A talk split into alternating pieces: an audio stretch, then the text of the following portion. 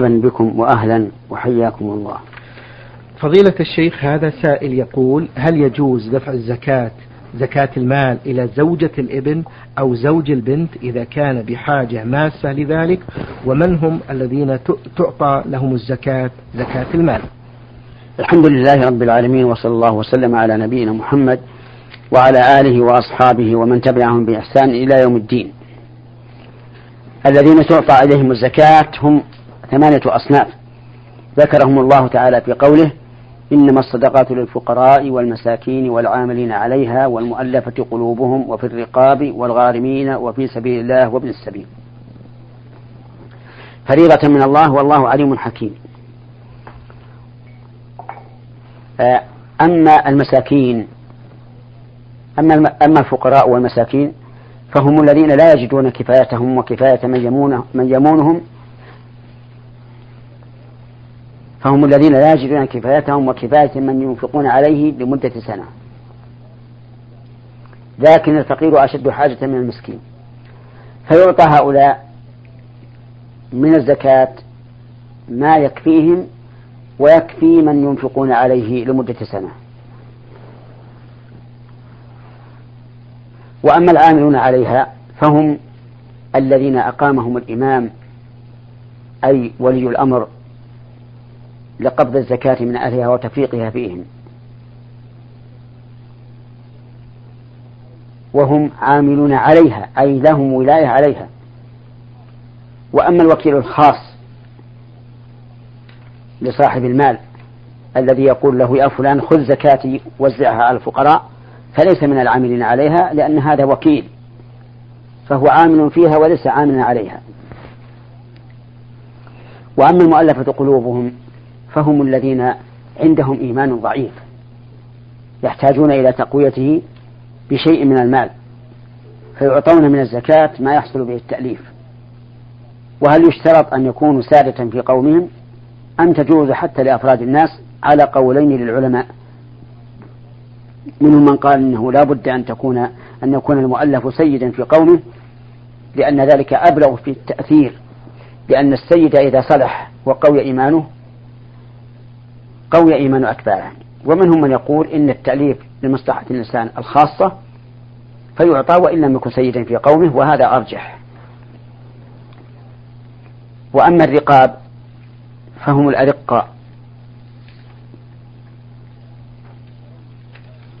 يشترون من أسيادهم بشيء من الزكاة. ويعتقون. وأما الغارمون فهم الذين عليهم الديون. وليس يستطيع ولا يستطيعون سدادها. فهؤلاء يسدد عنهم من الزكاة.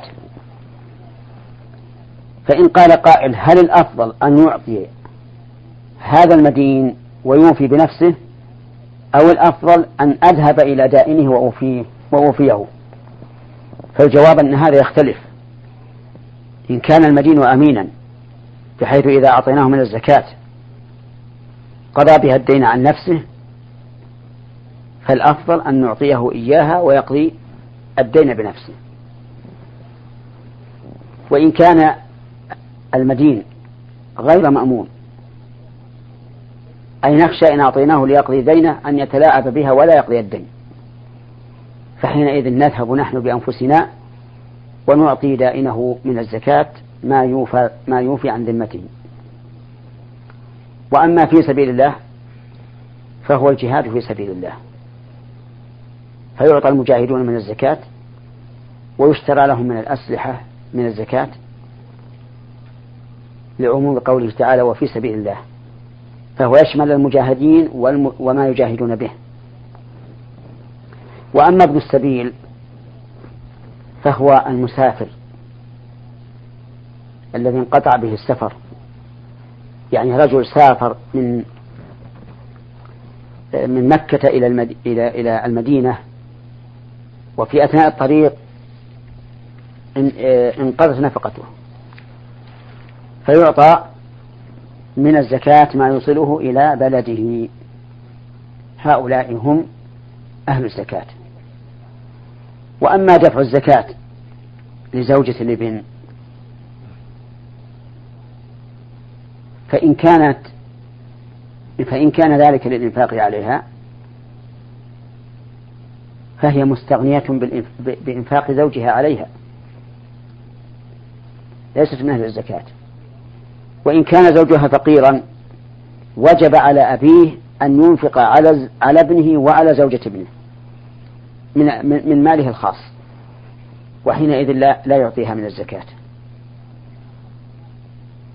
وأما إن كانت زوجة الابن تحتاج المال لوفاء دين عليها فلا بأس. أن يعطيها أبو زوجها من زكاته لتقضي دينها. وكذلك لو فرض أن أبا الزوج ليس عنده إلا مال قليل لا يكفيه وعائلته إلا بمشقة. فيجوز أن يعطي من زكاته زوجة ابنه لأنه في هذه الحال لا يلزمه الإنفاق على زوجة ابنه لعدم قدرته على ذلك.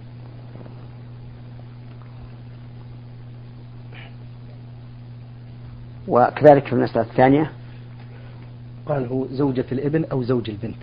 وكذلك زوج البنت يجوز أن يعطى من الزكاة بكل حال إذا كان فقيرا لأن زوج البنت لا يجب على أبيها أن ينفق عليه. أحسن الله إليكم وبارك فيكم.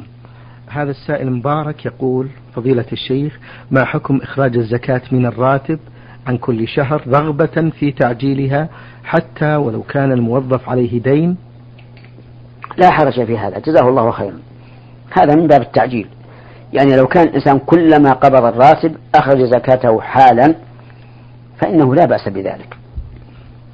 وإن شاء فإذا دار الحول على الراتب الأول أدى الزكاة عن الجميع.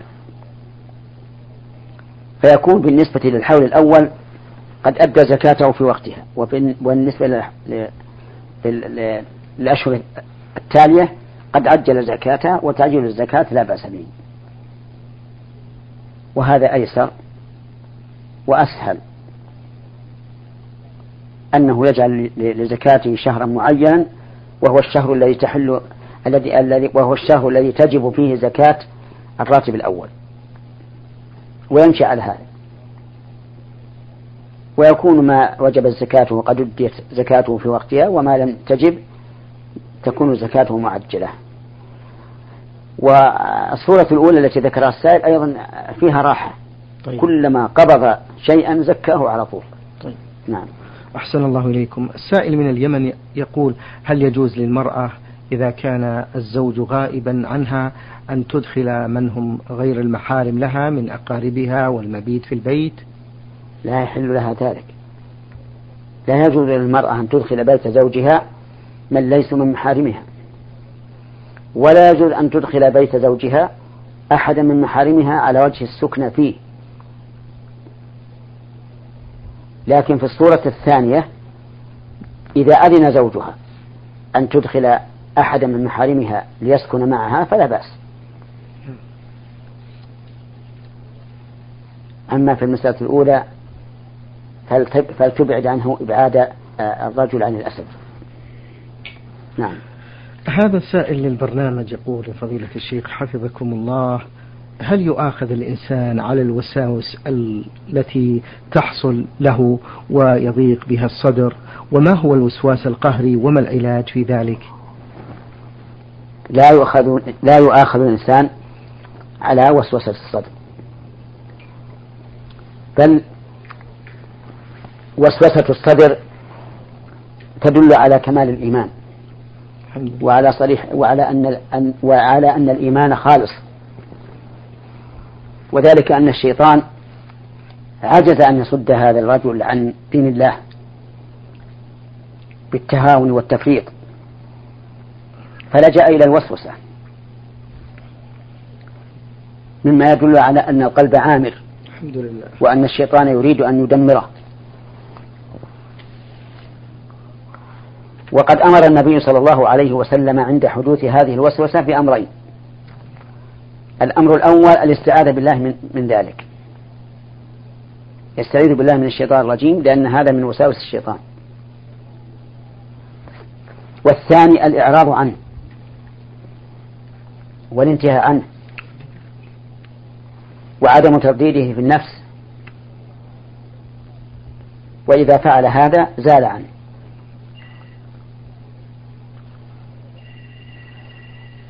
وليحرص الإنسان غاية الحرص على أن يتلهى تلهيا تلهيا كاملا ولا يلتفت إليه لأنه لا يضره بل هو كما قلت صريح الإيمان للحديث الصحيح في ذلك. نعم. أحسن الله إليكم. السائل عيضة آه، عمر يقول في هذا السؤال امرأة توفيت قبل أن تؤدي فريضة الحج. ولقد رزقت والحمد لله بأولاد ورزقوا هؤلاء الأولاد بمال ويريدون الحج لوالدتهم المتوفية. ولكنهم لم يؤدي لم يؤدوا فريضة الحج. فهل يجوز أن يوكلوا من يحج عن والدتهم مع إعطائه جميع مصاريف الحج أم يجوز لهم الحج عن والدتهم قبل أن يؤدوا الفريضة هم؟ أولا العبارة الصحيح الصواب أن تقال أن يقال المتوفاة. نعم. لأن الله يتوفى الأنفس. وليست الأنفس متوفية. وإن كان لها وجه في اللغة العربية لكن الأفصح المتوفاة. فيقال فلان متوفى وفلان متوفاة وفلانة متوفاة. أما بالنسبة للجواب على السؤال فإن أمهم إن كانت لم تستطع الحج في في حياتها فليس عليها حج. لأن الله اشترط لوجوب الحج الاستطاعة. فقال ولله على الناس حج البيت من استطاع إليه سبيلا. والغالب على الناس فيما مضى هو الفقر وعدم الاستطاعة. وحينئذ يكون حجهم عن أمهم نفل نفلا لا فريضة. وأما إذا كانت قد وجب عليه الحج ولكنها أخرت وفرطت فهنا يؤدون عنها الحج على أنه فريضة. ولكن لا يحجون بأنفسهم عنها حتى يحجوا عن أنفسهم. لأن النبي صلى الله عليه وسلم سمع رجلا يلبي يقول لبيك عن شبرمة. فقال من شبرمة؟ قال أخ لي أو قريب لي. قال حجت عن نفسك قال لا. قال هذه عنك ثم حج عن شبرمة.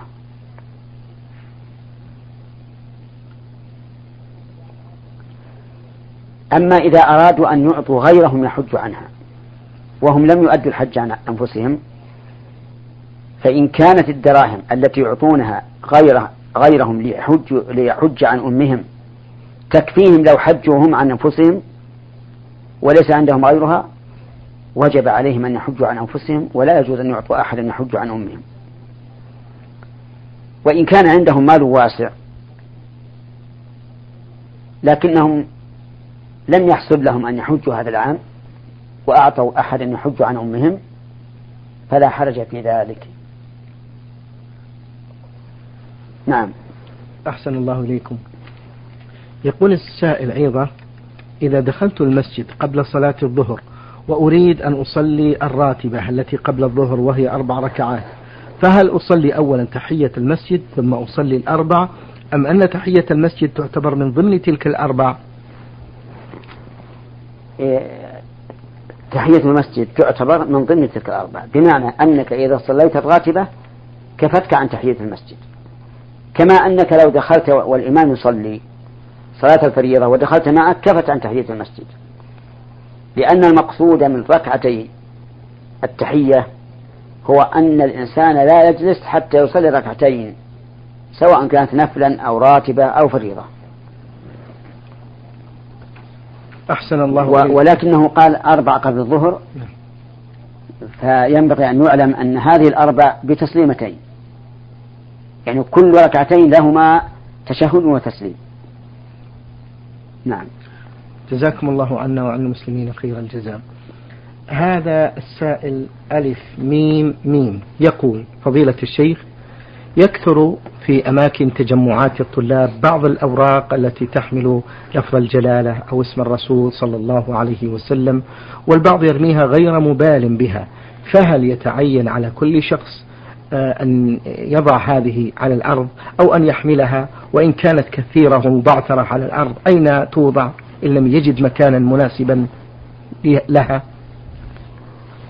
الظاهر لأنه لا يلزم كل إنسان وجد قراطيس في الأرض أن يأخذها ويفتشها وينظر هل فيها آية أو حديث. لأن هذا شاق. نعم لو, لو, لو رأى بعينه أن في هذه القرطاسة آية من كتاب الله أو حديث عن رسول الله صلى الله عليه وعلى آله وسلم فحينئذ يأخذه. ولكني أنصح إخواني الذين يلقون هذه الأوراق أن يتفقدوها قبل فإذا وجدوا فيها آية أو حديثا عن رسول الله صلى الله عليه وعلى آله وسلم أمسكوا بها وأحرقوها.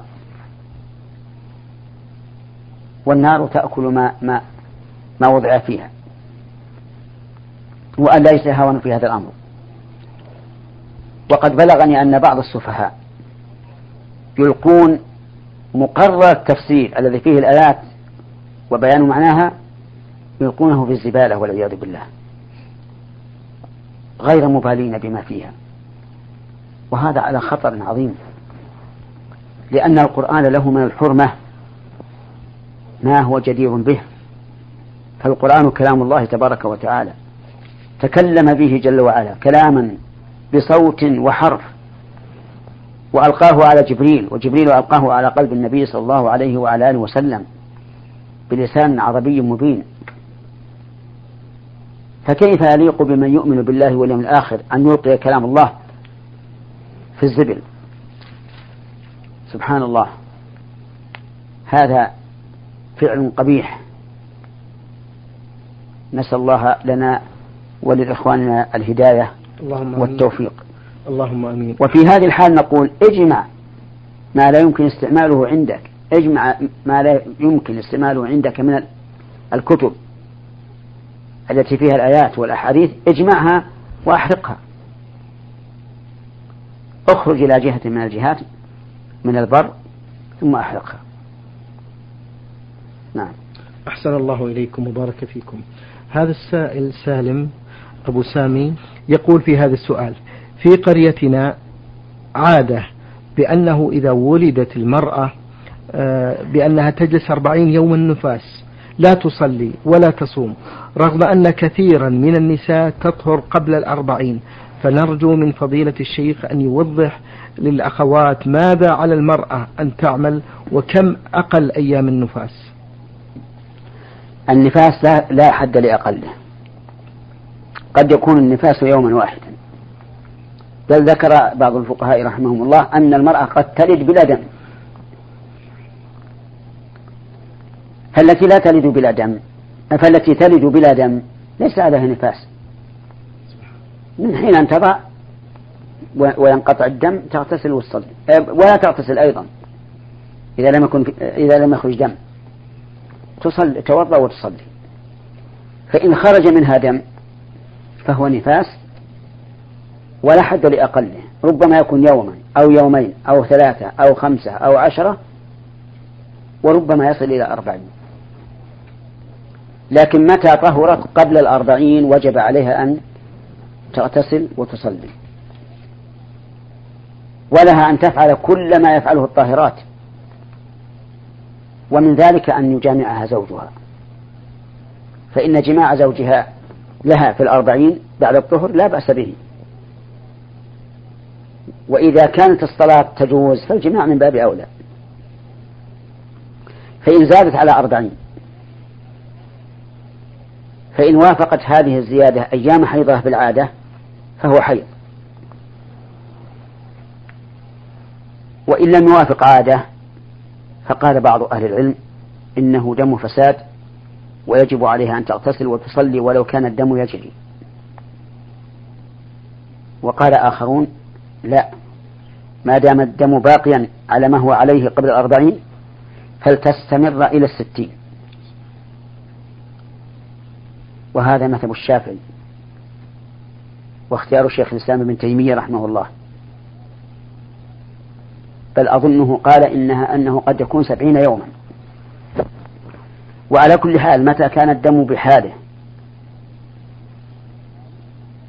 قبل بحاله أي على ما هو عليه قبل أربعين فإنها تبقى إلى الستين. فإن طهرت قبل ذلك اغتسلت وصلت. نعم. أحسن الله إليكم شيخ. هذا سائل للبرنامج من إحدى الدول دول المغرب العربي يقول فضيلة الشيخ هل الذكر عند حمل الجنازة بدعة وقراءة سورة ياسين جماعة عند الدفن هل هو بدعة؟ وأيضا أسأل عند الانتهاء من الدفن يدعو الإمام ويؤمن الحاضرون جماعة. نبدأ بمسألة الذكر يا فضيلة الشيخ عند حمل الجنازة. نعم. الذكر عند حمل الجنازة بدعة. وكذلك الأمر به. وقد سمعنا أن بعض الناس إذا أخذ بقائمة السرير يقول لا إله إلا الله ويرفع صوته. وسمعنا أن بعض الناس يقول وحدوا وحدوا. يأمر الناس بالذكر وكل هذا من البدع. فمن سمع أحدا يقوله يقوله فلينصح وليقل هذا لم يرد عن السلف الصالح. المسألة الثانية. المسألة الثانية قراءة سورة ياسين جماعة عند الدفن. وهذا أيضا من البدع. قراءة ياسين عند الدفن من البدعة وكونها جماعة من البدعة أيضا. فهي بدعة فوق بدعة. وقد جاء في الحديث اقرأوا على موتاكم ياسين. وهذا الحديث ضعفه بعض أهل العلم. وقال لا يصح عن النبي صلى الله عليه وعلى آله وسلم. ومن صححه قال المراد اقرأوها على المحتضر. الذي حضر أجله. ويعرف احتضار المرء لمن يشاهده بعلامات واضحة. فيقرأ سورة ياسين. وقد قيل إن قراءة سورة ياسين عند المحتضر تسهل خروج الروح. فالله أعلم. أما قراءتها عند القبر جماعة فهذا بدعة لا شك فيه.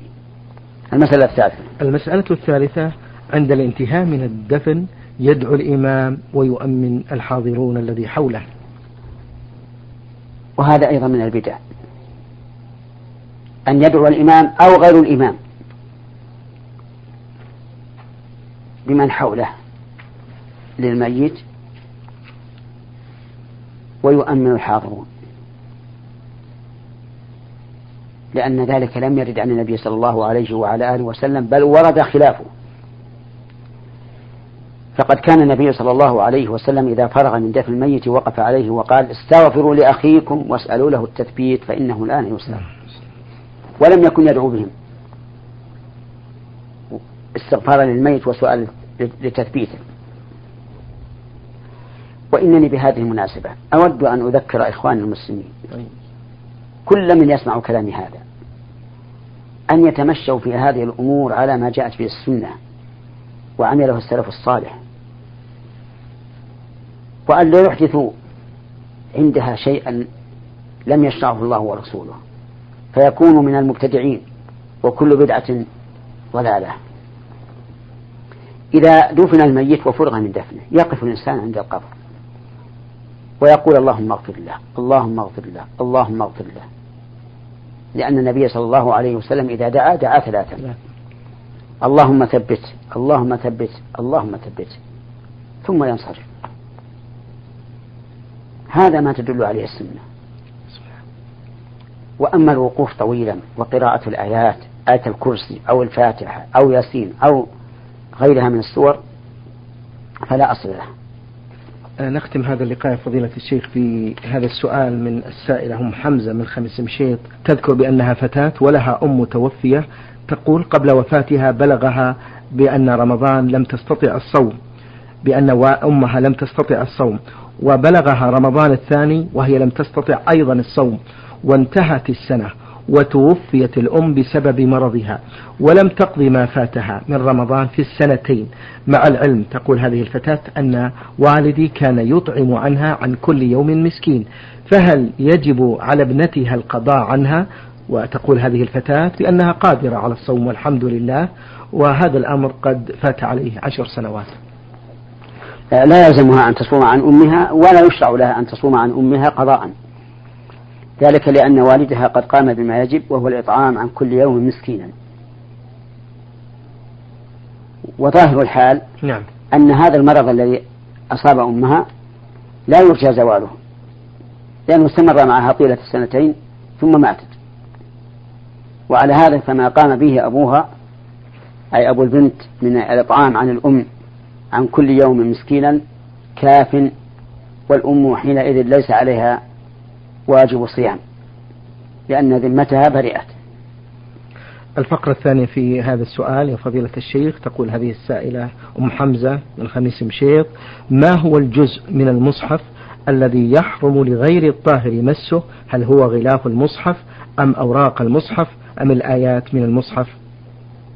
كل المصحف لا يجوز مسه بغير وضوء.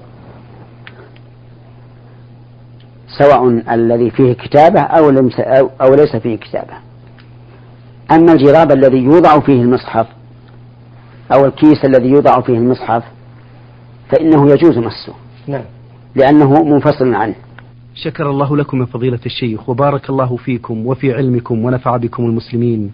أيها الإخوة المستمعون الكرام أجاب على أسئلتكم فضيلة الشيخ محمد بن صالح بن عثيمين.